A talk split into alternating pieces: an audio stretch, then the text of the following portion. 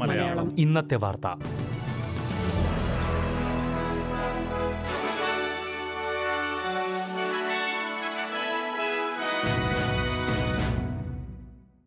നമസ്കാരം. ഇന്ന് 2022 നവംബർ 16 ബുധനാഴ്ച. SBS മലയാളം ഇന്നത്തെ വാർത്ത വായിക്കുന്നത് ജോജോ ജോസഫ്. ന്യൂ സൗത്ത് വെയിൽസിൽ തുടരുന്ന വെള്ളപ്പൊക്കത്തിൽ ഒരു സ്ത്രീയുടെ മൃതദേഹം കണ്ടെത്തി. മൃതദേഹം ആരുടേതാണെന്ന് സ്ഥിരീകരിച്ചിട്ടില്ല.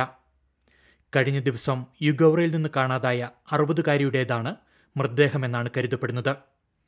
തിങ്കളാഴ്ച രാവിലെ കാറിലിരുന്ന് ബന്ധുവിനോട് ഫോണിൽ സംസാരിക്കവെയാണ് ഇവരെ കാണാതായത്.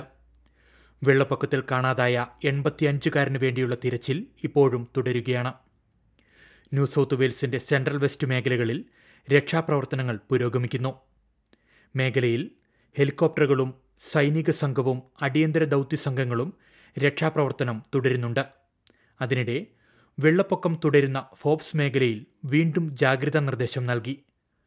സമീപത്തെ ലാച്ലാൻ നദിയിലെ ജലനിരപ്പ് ബുധനാഴ്ചയോടെ 10.8 മീറ്റർ കടക്കുമെന്നാണ് കാലാവസ്ഥാ നിരീക്ഷണ കേന്ദ്രത്തിന്റെ മുന്നറിയിപ്പ്. 1952 ജൂണിലാണ് സമാനമായ ജലനിരപ്പ് ഇതിനു മുൻപ് ഉണ്ടായത്. ഈ ആഴ്ച അവസാനം വരെ വെള്ളപ്പൊക്കം തുടരുമെന്നും കാലാവസ്ഥാ കേന്ദ്രത്തിന്റെ മുന്നറിയിപ്പിൽ പറയുന്നു.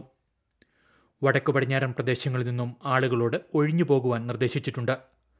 വിവിധ മേഖലകളിലായി 100-കണക്കിന് വീടുകളും വ്യാപാര സ്ഥാപനങ്ങളും തകർന്നടിഞ്ഞതായാണ് റിപ്പോർട്ടുകൾ. ഡാറ്റ ചോർച്ചയുമായി ബന്ധപ്പെട്ട് മെഡി ബാങ്ക് ഉപഭോക്താക്കളോടും ഓഹരി ഉടമകളോടും ക്ഷമാപണം നടത്തി. കമ്പനിയുടെ വാർഷിക പൊതുയോഗത്തിൽ സൈബർ സുരക്ഷാ നയങ്ങളെക്കുറിച്ചുള്ള ചോദ്യങ്ങൾക്കിടെയാണ് Medibank chair Mike Wilkinson cyber ചോർച്ചയിൽ ഖേദം പ്രകടിപ്പിച്ചത്. ഇതിനിടെ ഡാറ്റ ചോർച്ചയിൽ ഉൾപ്പെട്ട ഉപഭോക്താക്കളെ മെഡി ബാങ്ക് നേരിട്ട് ബന്ധപ്പെട്ടു തുടങ്ങി. ഡാറ്റ ചോർച്ചയുമായി ബന്ധപ്പെട്ട അന്വേഷണവും പുരോഗമിക്കുകയാണ്. ഫുഡ് ഡെലിവറി സർവീസസായ ഡെലിവറൂ ഓസ്ട്രേലിയയിലെ പ്രവർത്തനം അവസാനിപ്പിക്കുന്നതായി റിപ്പോർട്ട്. സാമ്പത്തിക പ്രതിസന്ധിയാണ് പ്രവർത്തനം അവസാനിപ്പിക്കാൻ കാരണമെന്നാണ് റിപ്പോർട്ടുകൾ.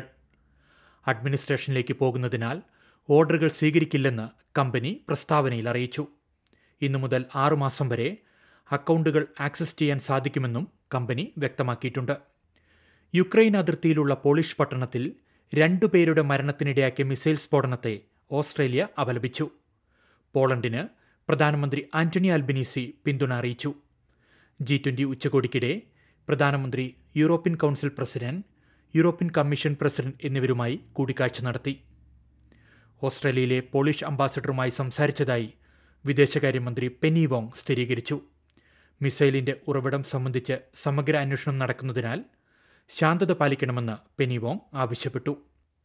ഇനി പ്രധാന നഗരങ്ങളിലെ നാളത്തെ കാലാവസ്ഥ കൂടി നോക്കാം. സിഡ്നിയിൽ ഒറ്റപ്പെട്ട മഴ, പ്രതീക്ഷിക്കുന്ന കൂടിയ താപനില 19 ഡിഗ്രി. മെൽബണിൽ മഴയ്ക്ക് സാധ്യത, പ്രതീക്ഷിക്കുന്ന കൂടിയ താപനില 14 ഡിഗ്രി സെൽഷ്യസ്. ബ്രിസ്ബെയിനിൽ തെളിഞ്ഞ അന്തരീക്ഷം, കാറ്റിനും സാധ്യത, 31 ഡിഗ്രി സെൽഷ്യസ്. പെർത്തിൽ തെളിഞ്ഞ അന്തരീക്ഷം, പ്രതീക്ഷിക്കുന്ന കൂടിയ താപനില 31 ഡിഗ്രി സെൽഷ്യസ്.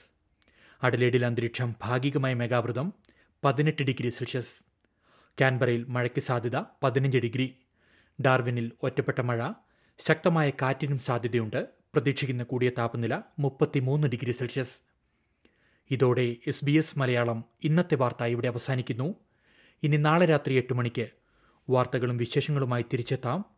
വാർത്തകൾ വായിച്ചത് ജോജോ ജോസഫ്.